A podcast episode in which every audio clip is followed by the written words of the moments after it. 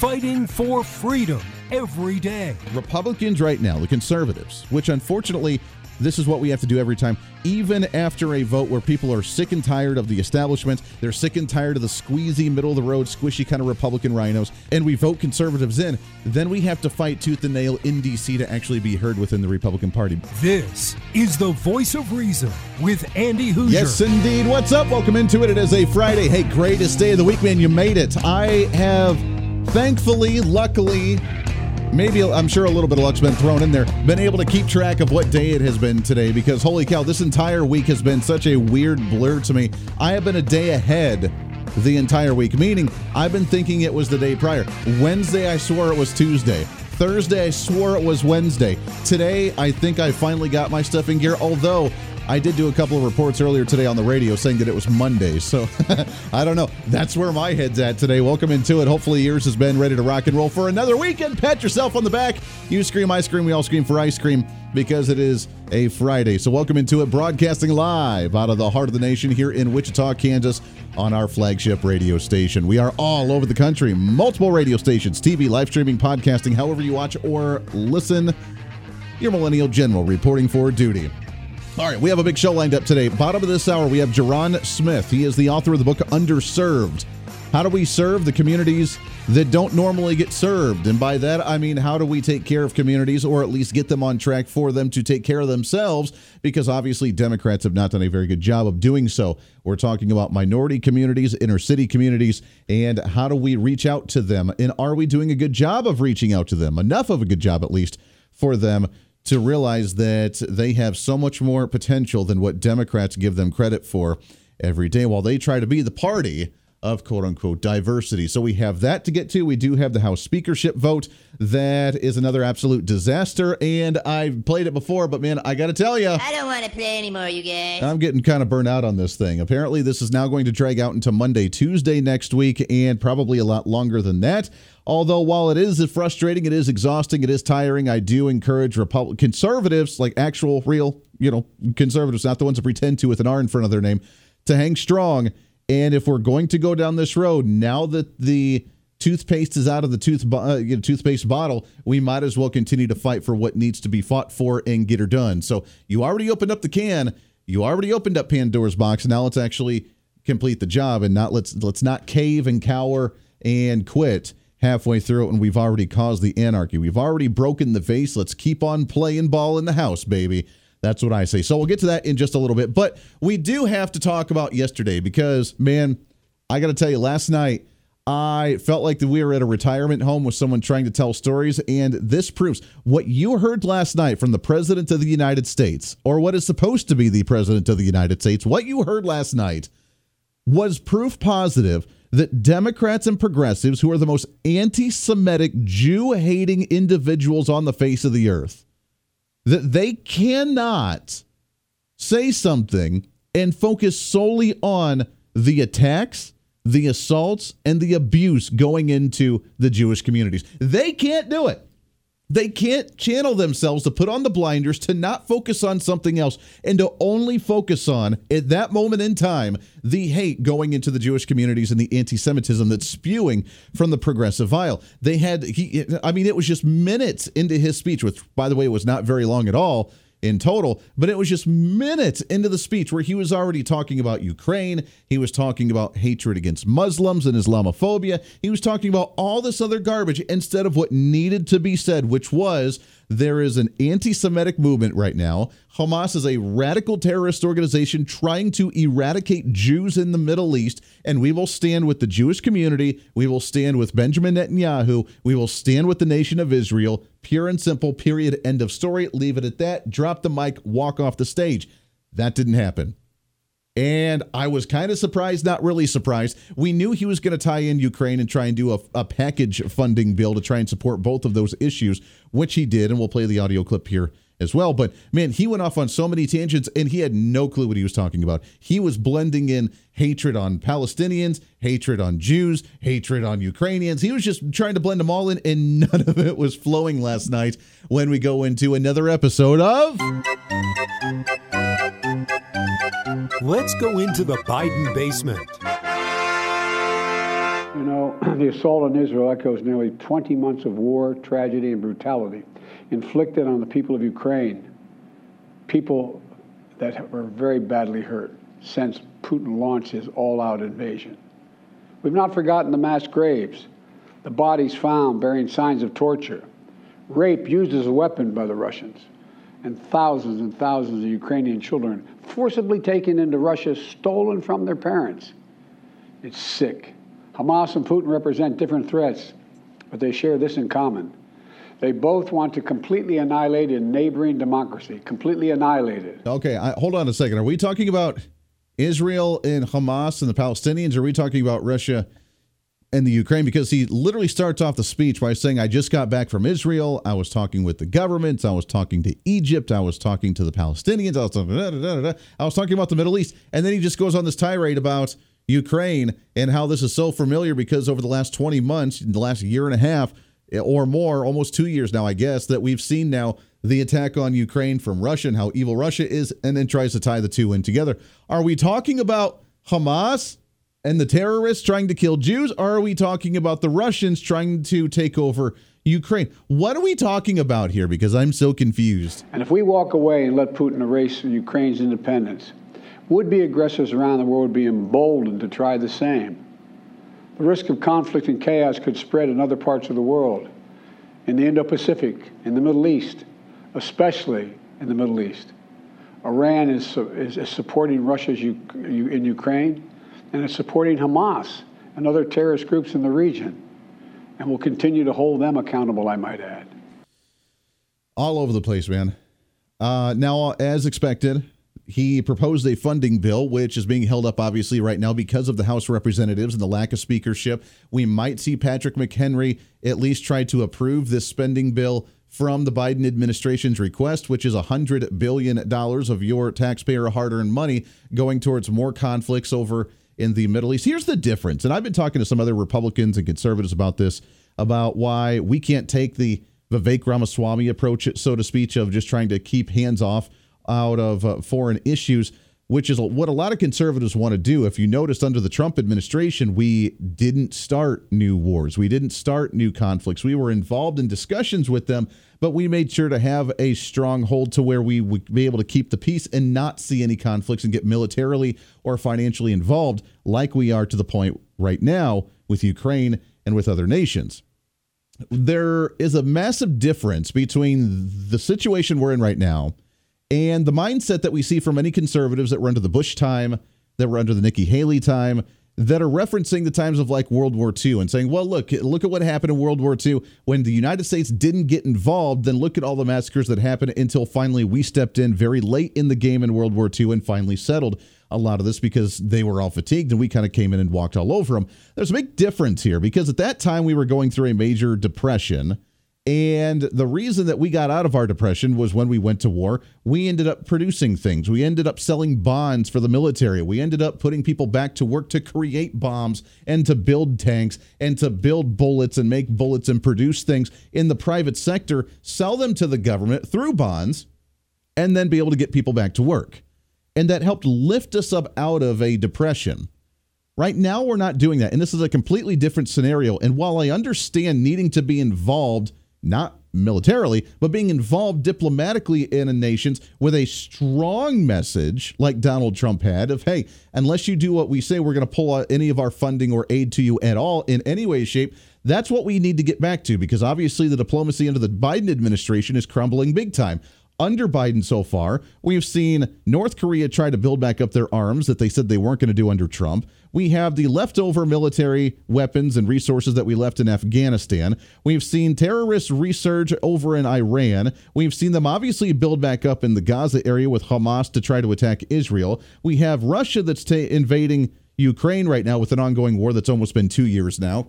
We have major conflicts that have all crumbled with our geopolitics under the Biden administration. And now we're getting militarily involved again. Coincidence? That's up for you to decide. But under the Trump administration, none of that was happening, and we were least militarily involved any time that we've seen in a very long time. While the uh, while the left tries to say that we're Nazis and that we're fascists and blah, blah, blah, blah, blah, guess what? We didn't start any military operations, and that was even at the point when we moved our embassy to Jerusalem and declared Jerusalem to be the capital of Israel for the Jewish community. A major step that you'd think would have started a war then. Oh no, no, they didn't do it then. They're doing it now. So there's a little bit of a different scenario here between back then and now on how we're supposed to be involved in this stuff. But because of the lack of uh, leadership and unity within the Republican Party, we now have a decision to make on how much money we're going to be sending to our allies. And while I am full support of supporting our allies in a time of crises, the question is how much? And should we be tying a bill for both of them together of $100 billion between Ukraine and Israel. We've been funding Ukraine for two years already and have sent them multi hundreds of billions of dollars. Last I heard was what, like 500 billion, 600 billion, almost a trillion dollars already to Ukraine alone. Now I understand we need to support Israel, but how much of this money is actually going to go to Israel and why does it need to be tied to another crisis? That's why tomorrow I'm going to send to Congress an urgent budget request to fund America's national security needs, to support our critical partners, including Israel and Ukraine, is a smart investment that's going to pay dividends for American security for generations. Help us keep American troops out of harm's way. Help us build a world that is safer, more peaceful, more prosperous for our children and grandchildren. In Israel, we must make sure that they have what they need to protect their people today and always. The security package I'm sending to Congress and asking Congress to do is an unprecedented commitment to Israel's security that will sharpen Israel's qualitative military edge, which we've committed to, the qualitative military edge. We're going to make sure Iron Dome continues to guard the skies over Israel. We're going to make sure other hostile actors in the region know that Israel is stronger than ever and prevent this conflict from spreading. Yeah, that sounds like a great idea. Why is my question? Why are we tying this to Ukraine? Are they fighting for kind of the same thing? Kind of. They're both fighting for their uh, self survival, so to speak, with both Ukraine and Israel, except one wants to exterminate an entire race of people, the other one just wants to consume it back into its form the way it was in the Soviet Union, as Vladimir Putin has said that Ukraine was crafted because of the Soviet Union, which is hysterical because if you realize the history of Ukraine, that's not the case at all. But they're both fighting for their survival and for their self independence, which I totally understand. So, in that sense, yes, they are similar. But why, if if Israel is one of the most important allies and strategic allies that the United States has in the Middle Eastern region, for us to be able to have a presence in the Middle East where a lot of the terrorism and radicalism is grown and spawns, and hatred of America is grown and spawn. Maybe that's a benefit that we should have and an interest that the United States should be part of and take a hold of. I understand that. Why are we tying this to Ukraine and how much of this money is going to be going to Ukraine? Because I have a very, uh, very deep suspicion right now that this $100 billion that we're, if we approve this, which more than likely it will probably be approved by both chambers, even with Republicans in here, and the emotional state that we're in about we got to save uh, uh, Israel, uh, how much of this is going to go to actually Israel in the Iron Dome instead of saying this with this nice fluffy speech about how great we need to support Israel and then have it be funneled through the Ukraine for whatever shenanigans are going on over there. My suspicion radar is up, and I'm a little concerned. This is the voice of reason with Andy Hooser.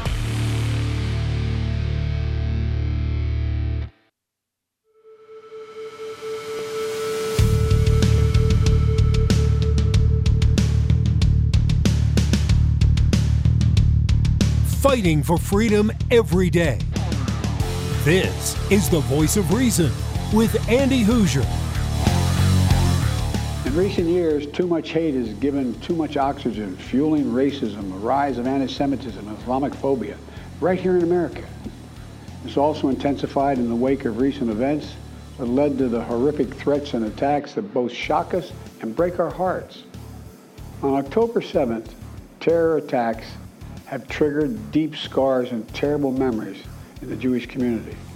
Today, Jewish families worried about being targeted in school, wearing symbols of their faith walking down the street, or going out about their daily lives.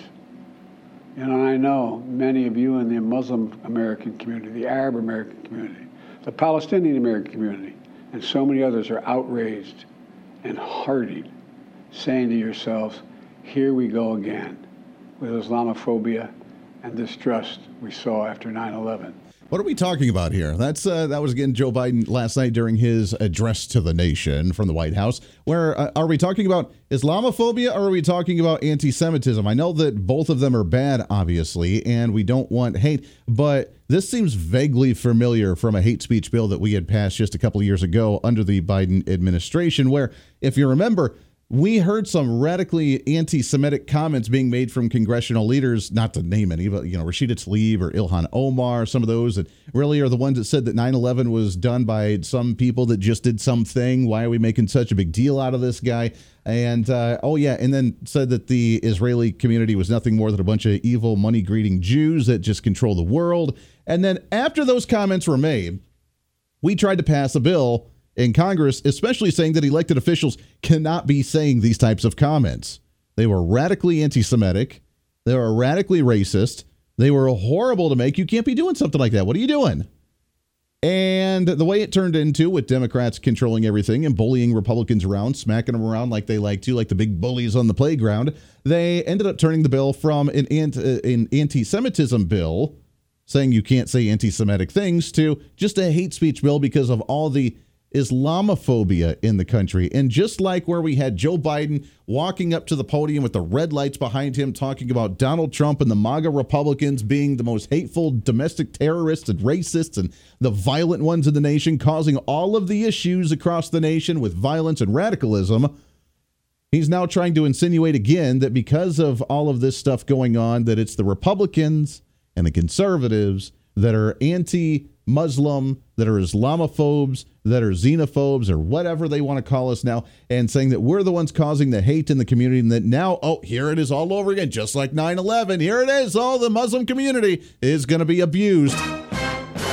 What are we talking about here? I'm pretty sure that right now we're still talking about the eradication or the attempted eradication of the Jewish community in Israel, which means anybody supporting the Hamas terrorists Andy, they're not. They're supporting Palestine. Okay, anybody supporting the Palestinian residents, which unfortunately are stuck in the middle between all this garbage, that have been controlled and dominated and bullied and blackmailed by the terrorists of Hamas right now. Uh, I get it, but why are they not talking about supporting the Israeli communities and the Jewish communities that have been slaughtered during that attack that happened two weeks ago? Where are those comments? Where the heck are those comments? But oh no, no, no. Now we just have to lump it all together. Hate's all bad. It can't be, hey, Jewish anti Semitism is bad and let's stop it. It has to be now, well, look at all the attacks on Muslim communities. And I could be wrong, but I have not seen any headlines or stories. I'm sure they're happening somewhere, unfortunately, but I've not seen any major stories about us going out and just raiding Muslim communities here in the United States because they're from Palestine or because they're Muslim and therefore they're anti Jewish or hating Jews or something when it's the other side right now that is literally out there supporting anti Jewish commentary. This is insane. Yeah, hatred is bad and racism is evil, and that's really stupid. But, dude, realize what's going on here. You can't come out and just say, you can't come out and call out the members of your own party and your own views saying that anti Semitism is bad and there's no place for it within the Democrat Party. You can't do it. This is the voice of reason with Andy Hooser.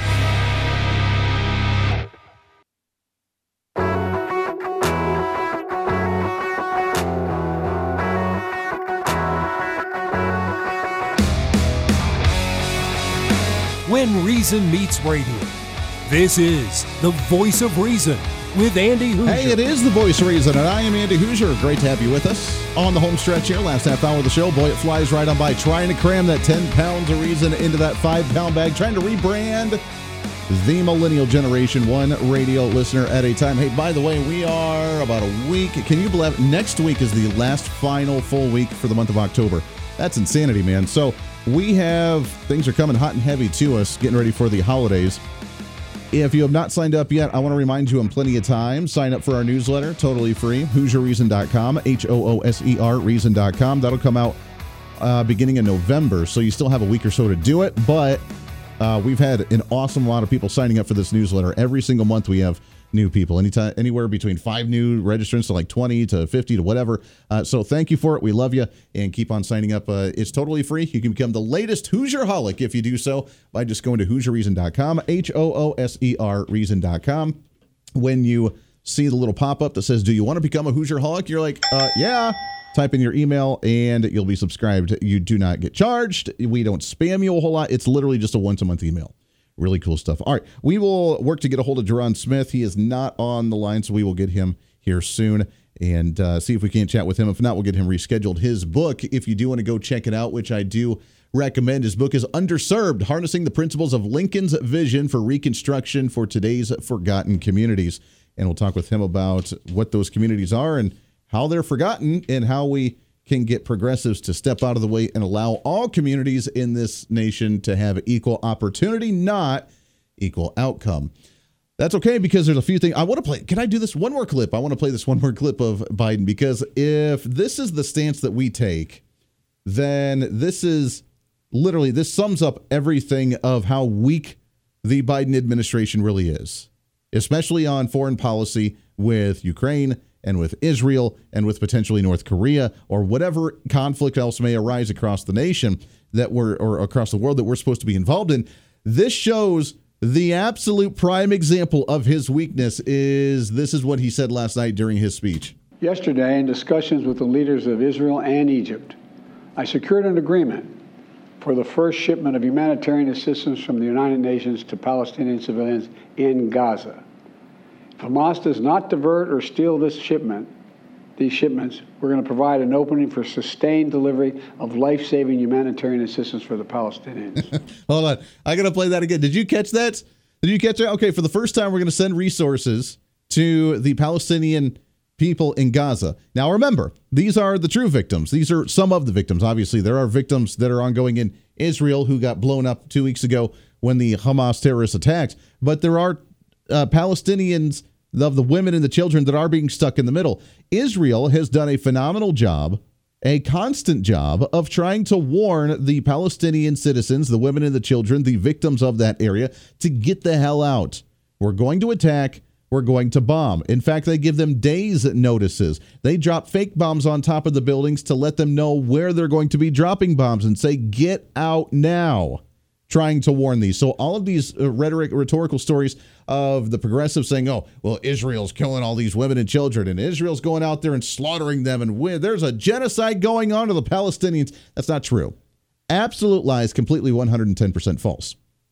They're warning them. The problem is, is that Hamas is holding these people hostage. They're blockading the boats. They're blockading the roads. They're keeping these Palestinians in because of how sick and how vile these individuals are that I don't even like to consider to be human that are doing horrendous things to women and children and others to Jews. And then they're keeping these Palestinian women and children as the front line of defense to use them as the shield while the Israelis come and attack. That's how vile these inhumane individuals are. And it's sick. And the Israelis obviously have a difficult challenge to try and get around that to harm as few people as possible while getting to the real threat out there. Now, that being said, when the United States showed up, we're supposed to be the strongest military on the face of the earth. We're supposed to be the most powerful, the most sophisticated military on the face of the earth. We sent a massive uh, a, a ship out there, one of our biggest ones in the entire world. We sent soldiers, we sent planes, we sent everything out there. And now we're working on, according to the Biden administration, we're working on some humanitarian packages for the victims in Gaza. Hopefully, we're sending resources and humanitarian efforts to the victims in Israel as well. But let's focus on the Gaza Strip now for just a second, shall we? Because that's where all uh, all the effects are happening. Uh, by the way, as a reminder of how much warning that they've been given to get out, uh, the Israelis and Benjamin Netanyahu has given roughly about a week's long notice that they were going to start sending ground troops into Gaza after blowing everything up. A week long. We've been hearing it for a week now. Last Saturday, when we reported it over our syndicated program on the weekend, uh, he was saying, hey, get prepared. We're doing ground troops. We're going to start sending them in and doing ground operations relatively soon. So, uh, yeah, we've given them plenty of time. It's all right. But did you catch what Joe Biden said? He said, we're going to start for the first time he talked to the Egyptian government. He talked to others. We're going to send humanitarian packages to the area in the Gaza Strip for these women and children. And if they're able to receive them because of Hamas taking them. Gaza. If Hamas does not divert or steal this shipment, these shipments, we're going to provide an opening for sustained delivery of life saving humanitarian assistance for the Palestinians. If Hamas doesn't take it. Now, you would think that, again, being such a strong military that we are, we would be able to prevent that from happening. But that just kind of sums up the weakness of the Biden administration right now of, well, if they can go, we're going to drop them in there. If they can get them, and if Hamas doesn't take them, then, well, then that'll actually help them if we're able to get those resources to them. How crazy, man. Let's get into what's trending. What's trending today? And I believe, we're going to check and see, I believe we have our guest on the line as we shift gears to talk about ways where we can help individuals here on the home front and actually help domestically. What a concept, right? As uh, uh, on the line with us, he is the author of the book uh, Underserved Harnessing the Principles of Lincoln's Vision for Reconstruction for Today's Forgotten Communities. I believe we have on the line here Mr. Ja'Ron Smith with us. Ja'Ron, are you there, my friend? Yes, I'm here. How's it going? I am living the dream, my friend. Appreciate you coming on here. Looking forward to chatting with you. Same here. Yeah, absolutely. Uh, I want to talk about first off the underserved communities in the United States and where we're at. Have we gotten better at actually trying to take care of different communities across the nation? Because for the longest time, under progressive Democrat control, we haven't seen a whole lot of gains or success or the ability for certain communities to really flourish and live the American dream. Yeah, I mean, I think we still have a lot of work to do, um, which is why we wrote the book Underserved, because it's our view that um, this issue has continued to get kicked by elected leaders. Um, and you see that in some of the policies being put out by the Biden administration has made life uh, more unaffordable uh, for so many families. And they're not thinking about holistically how some of these uh, programs that they've continued to get behind is actually leaving communities behind. And so we wrote the book Underserved to kind of talk about strategies to uplift all uh, underserved communities and economically empower them in an intentional way based off of a, a strategy and vision that was originally painted out by President Lincoln. Mm. Do you think that that was intentional when some of these programs were created, saying that they're going to help certain communities, but essentially putting a glass ceiling over top to make sure that certain communities don't get to their full potential? You know, there's a part of me that think that there was some type of grand conspiracy related to some of this stuff um, as you see individuals continue to fight for the status quo. But I want to, to, think that people actually were trying to empower people, but didn't know the appropriate way to do it. Uh, I think that uh, President Lincoln, um, having grown up underserved himself, you know, he spent time uh, um, uh, cultivating himself, um, living in poverty on the prairie, um, and, and learned that uh, the economic empowerment was a vital um, part of um, uh, being able to, to obtain opportunity in America. Uh, he wanted that to be available for all people. And so post Reconstruction, he had a vision for um, recently freed slaves um, as well as um, poor um, white Southerners. Mm-hmm. Um, and it was all based off the economic empowerment piece. And so uh, underserved kind of speaks to um, the strategies that we think could economically empower people and the way to get there isn't just by depending on the government, but also um, looking to the private sector um, as something that's more sustainable um, than what we currently see with just these government programs. Yeah. Coming out of the Civil War and going into that Reconstruction period, do you think that the idea that Lincoln had with the Reconstruction, do you think that it was implemented properly or enough to try and lift individuals out of the situations that they were in, or do you think that uh, it it didn't quite meet the expectations? Well, every historian historian um, who cover Reconstruction um, do speak to the fact that it was a failure.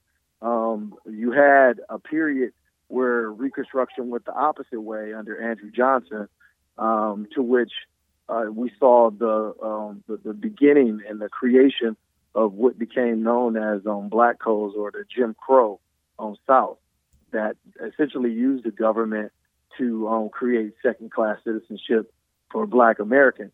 Um, but it also pitted on poor whites against poor blacks. Um, and that, that issue has continued to kind of play out all the way now into the 21st century. Um, and what we, what we think um, is that when Grant came into office um, with the help of Frederick Douglass, um, there was attempt, um, uh, there was an attempt to right size um, this issue. Um, but Grant uh, dealt with a lot of politics that he wasn't able to um, um, sur- sur- surpass.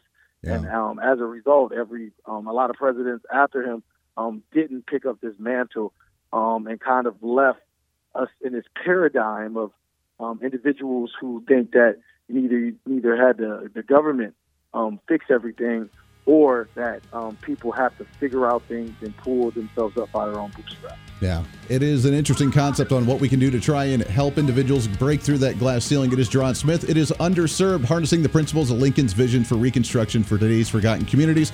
Ja'Ron, I appreciate it very much, my friend. We got to run. We got to get you back on the show again here real soon. Lots more coming up on the Voice of Reason. Stay here. Voice of Reason with Andy Hooser.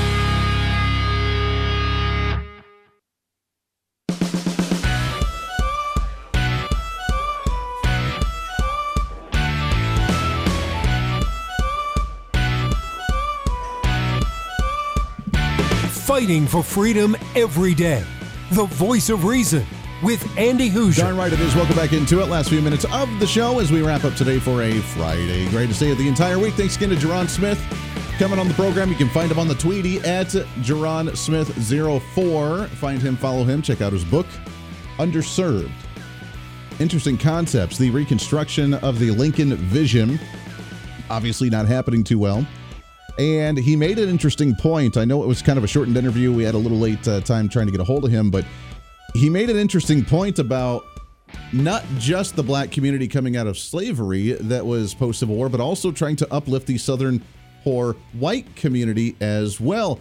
And instead of actually rising both of them up to the success, we ended up pitting them against each other, where we have the whites against the blacks, and and it's easy to try and pit them against each other when the media is involved, when the Democrats are involved, when they love the division and the hatred within this nation. So it was very interesting to see the fact that, he recognized that and that it, the Reconstruction was not just about the black community, but also about the low income, poor white community from the South as well. When that ended up failing miserably, and we ended up having the Democrat Party control everything and try and pit us against everybody else. So there's that one, but uh, it just shows again the idea of the elites trying to control the peasants of this nation through their division and identity politics. Got a few minutes left here, but let's shift gears a bit. What's trending today? I know, I know we've talked a lot about it this week. I know it's exhausting, but at the same time, the House of Representatives still does not have a Speaker of the House. And in fact, now it sounds like after the third vote that failed miserably again today, that there was apparently a vote behind the scenes among the Republican caucus to vote out Jim Jordan from being the nominee for the Speaker. yeah. Oh, I know. So now we're back to square one with absolutely nothing. Kevin McCarthy, who endorsed Jim Jordan, is now endorsing another uh, candidate, which would be Tom Emmer from the state of Minnesota. Okay. Um, now, Tom, well, whatever, Tom Emmer, a very moderate candidate as well. This is where, again, while we're exhausted, this is where conservatives look. If you already opened up the Pandora's box, if you already opened up the can of worms, then this is not where we cower and say, well, we need to get back to business. So I guess we just go ahead and just do whatever, or else all of it was for nothing. And we've said that kind of repeatedly and consistent over the last few days. So I don't know whether conservatives will concede on that one or not. They tried to do yesterday at that point.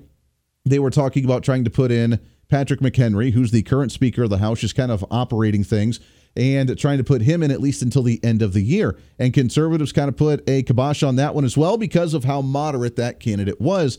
Conservatives, I know that you're in the minority right now and you're quote unquote holding the House of Representatives hostage, but you've already said that you're not going to cower or compromise on conservative principles, and now's the time for you to hold up to that promise to us and continue to actually get something out. It's the moderates that have to get on board. because I'm going to continue to reiterate this until they get the message, until we get the message the voters as well, that right now moderate Republicans are standing their ground much firmer against their own party trying to shift it further to the conservative side than they have ever stood against Democrats. And that is a fact. Because at this point in the game, we have never really, I guess we have technically, but we have never really stood and allowed a government shutdown to last 17 days like we have so far with the lack of speakership. The moderate Republicans have never allowed a government shutdown because of a budgetary process to last as long as this has lasted. And that is because they're willing to fight against their own party much more severely than they are against Democrats. Even uh, the other side, what's his name? Hakeem Jeffries came out earlier today and said that uh, Jim Jordan, of course, was an evil enemy to the United States, and how there's great Republicans on the other side that are much more moderate that they totally support, and that's what they want to happen. That you have enough votes every single roll call vote this weekend. We recognize that Jim Jordan is a clear and present danger to the American people. Wow. And we are going to Wow. be here for as long as it takes to end this national nightmare. Have you heard from any moderate Republicans who would be willing to partner with you on a speaker candidate? It's a question you should ask them. Leader Talk. Jeffries, at this point, would you ever vote at, for Patrick McHenry on the floor? I've said repeatedly that there are many Republicans on the other side of the aisle who we believe are good Americans, good patriots, good men and women. Patrick McHenry is one of them. There are others. Yeah, trying to get that moderate candidate in. Let me just reiterate for a second. This could have been resolved this week with Jim Jordan becoming Speaker of the House and actually having a more conservative party standing on conservative principles, which is what the Republican Party is all about. But moderate Republicans, the ones that don't like conservatism, that pretend to actually be Republican, have fought harder against their own party than they have against the Democrat Party ever and their entire time in Congress. And we have to be reminded of that. Every day longer that we don't have a speaker, it's because of moderates, not because of conservatives. Have a great weekend. We'll see you on the radio.